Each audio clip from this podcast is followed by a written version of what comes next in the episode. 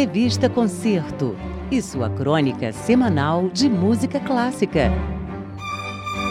Com Luciana Medeiros.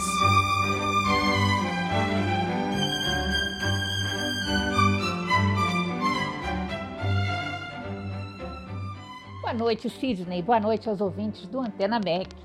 Fim de semana com ópera no Rio, além de concertos com Du Santoro e a canção de Cláudio Santoro com Nete Spillman.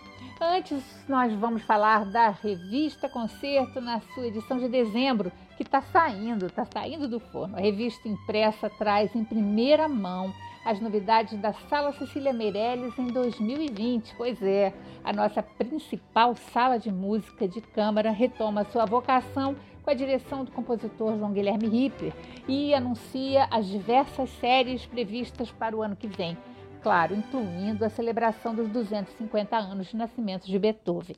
Para se adiantar, o site é o www.concerto.com.br, que tem a versão em PDF da revista para os assinantes. Dá uma olhadinha lá.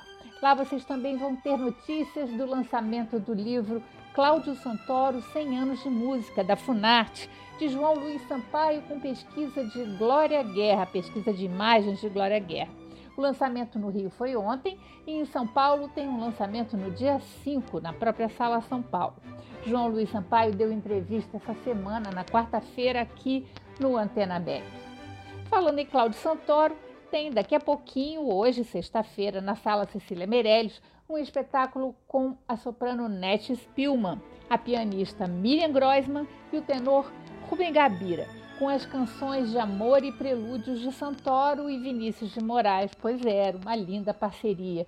No repertório, as canções que Santoro e Vinícius fizeram em Paris na década de 50. O compositor vinha de uma passagem pela Rússia e conta-se que sofria de uma paixão intensa por uma moça que foi a tradutora na viagem. Uma paixão realmente fervorosa. Os versos de um sempre apaixonado Vinícius fazem a dobradinha e o resultado é lindo, vale a pena. Na sala, agora às 8 da noite. Amanhã, no sábado, o duo de violoncelistas Paulo e Ricardo Santoro se junta aos compositores do Prelúdio 21 no Centro Cultural da Justiça Federal, às três da tarde, com entrada gratuita. O concerto tem peças de Caio Sena, Paulo X Gentil Nunes, Alexandre Schubert, mas é melhor deixar o Paulo falar. Vamos lá, Paulo. Neste concerto faremos uma grande celebração à música contemporânea brasileira. O grupo Prelúdio 21, formado por seis compositores dos mais atuantes no Brasil e no Rio de Janeiro e até no exterior, está completando exatamente 21 anos neste concerto de novembro. É uma honra poder participar, são obras belíssimas, todas dedicadas ao duo Santoro, e teremos uma estreia mundial, que é do Paulo X Gentil Nunes, é o último dos compositores que entrou, né, na ausência do nosso Serginho de Oliveira, mas não por isso deixaremos de tocar sua obra. Faremos uma grande homenagem ao Sérgio Roberto de Oliveira, interpretando uma de suas músicas mais lindas, que já gravamos em CD, inclusive, que é o nome de um de seus CDs, Ao Mar. Então esperamos todos vocês para celebrarem conosco os 21 anos do grupo Prelúdio 21 com o duo Santoro de violoncelos. Esse foi Paulo Santoro e o Gêmeo Santoro, então se apresentam amanhã às três da tarde. O Centro Cultural da Justiça Federal fica na Cinelândia, ali pertinho do metrô.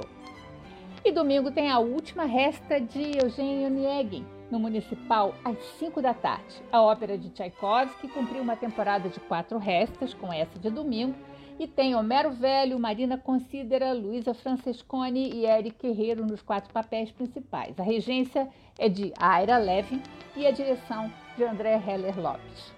E a gente encerra hoje com uma linda canção de Vinícius e Cláudio Santoro na voz de Rosana Lamosa e o piano de Marcelo de Jesus, pianista e regente. O Acalanto da Rosa. Até a semana que vem e um ótimo fim de semana.